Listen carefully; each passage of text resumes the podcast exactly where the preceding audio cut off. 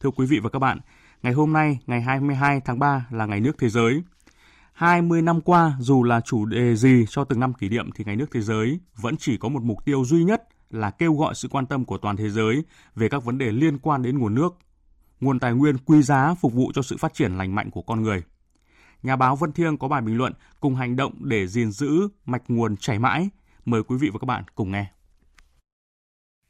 Tiếp sau các hoạt động của Ngày Quốc tế Hành động vì các dòng sông, ngày 14 tháng 3, Ngày nước thế giới 22 tháng 3 năm nay là dịp để thế giới cùng cất lên tiếng nói ngăn chặn các dự án phát triển mang tính hủy diệt, thực thi chính sách quản lý công bằng và bền vững cho các dòng sông, hợp tác xử lý ô nhiễm, giữ gìn sự trong lành của môi trường sinh thái. Việt Nam có hơn 3.450 sông suối với hơn tổng lượng nước mỗi năm khoảng 830 tỷ mét khối. Không chỉ tạo nên sự đa dạng về cảnh quan môi trường, mà đó còn là nguồn tài nguyên vô cùng quan trọng đối với cuộc sống của con người. Vì vậy, gìn giữ hệ thống nước ngầm là việc làm hết sức cần thiết nhằm duy trì ổn định nguồn tài nguyên nước, phục vụ yêu cầu phát triển bền vững của quốc gia. Thế nhưng sự phát triển nóng của các khu công nghiệp, đô thị, làng nghề với lượng nước thải từ sinh hoạt, bệnh viện, sản xuất chưa qua xử lý đã làm ô nhiễm môi trường nước cũng như tuổi thọ của các dòng sông.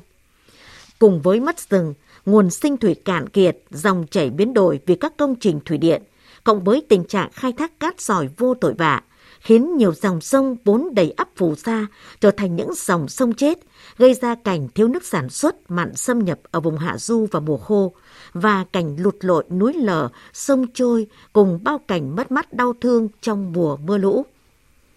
Sau 15 năm triển khai các chương trình quan trắc môi trường nước các lưu vực sông chính của đất nước, cơ quan chức năng đã đưa ra số liệu đánh giá cùng các giải pháp bảo vệ cải thiện chất lượng nước, hướng tới mô hình phát triển mới chuyển từ nâu sang xanh và bền vững hơn. Tuy nhiên, tình hình xem ra vẫn chưa cải thiện được bao nhiêu, ô nhiễm nguồn nước mặt và sự sụt giảm nguồn nước ngầm vẫn trong tình trạng báo động. Vì vậy, việc Liên Hợp Quốc chọn chủ đề Nước ngầm biến nguồn tài nguyên vô hình thành hữu hình cho Ngày nước thế giới năm nay chính là muốn nhấn mạnh vai trò quan trọng của nước ngầm trong hệ thống nước và điều kiện vệ sinh nông nghiệp, công nghiệp hệ sinh thái và thích ứng với biến đổi khí hậu. Đồng thời kêu gọi sự quan tâm của cộng đồng trong việc khai thác, bảo vệ và sử dụng bền vững nguồn tài nguyên quý giá mà thiên nhiên đã ban tặng phục vụ cho quá trình tồn tại và thích ứng trước tình hình biến đổi khí hậu và đáp ứng nhu cầu phát triển dân số toàn cầu. Là một quốc gia có trách nhiệm, Việt Nam đang dần hoàn thiện hệ thống pháp luật liên quan đến môi trường, tạo hành lang pháp lý cần thiết để thực thi các hoạt động quản lý khai thác bảo vệ nguồn tài nguyên nước quý giá đang đứng trước nguy cơ suy thoái do những tác động bất lợi của tình trạng biến đổi khí hậu cũng như các hoạt động kinh tế của con người.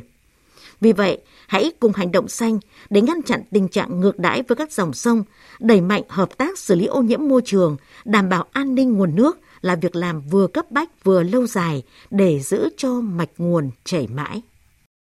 Quý vị và các bạn vừa nghe bình luận nhan đề Cùng hành động để mạch nguồn chảy mãi nhân ngày nước thế giới 22 tháng 3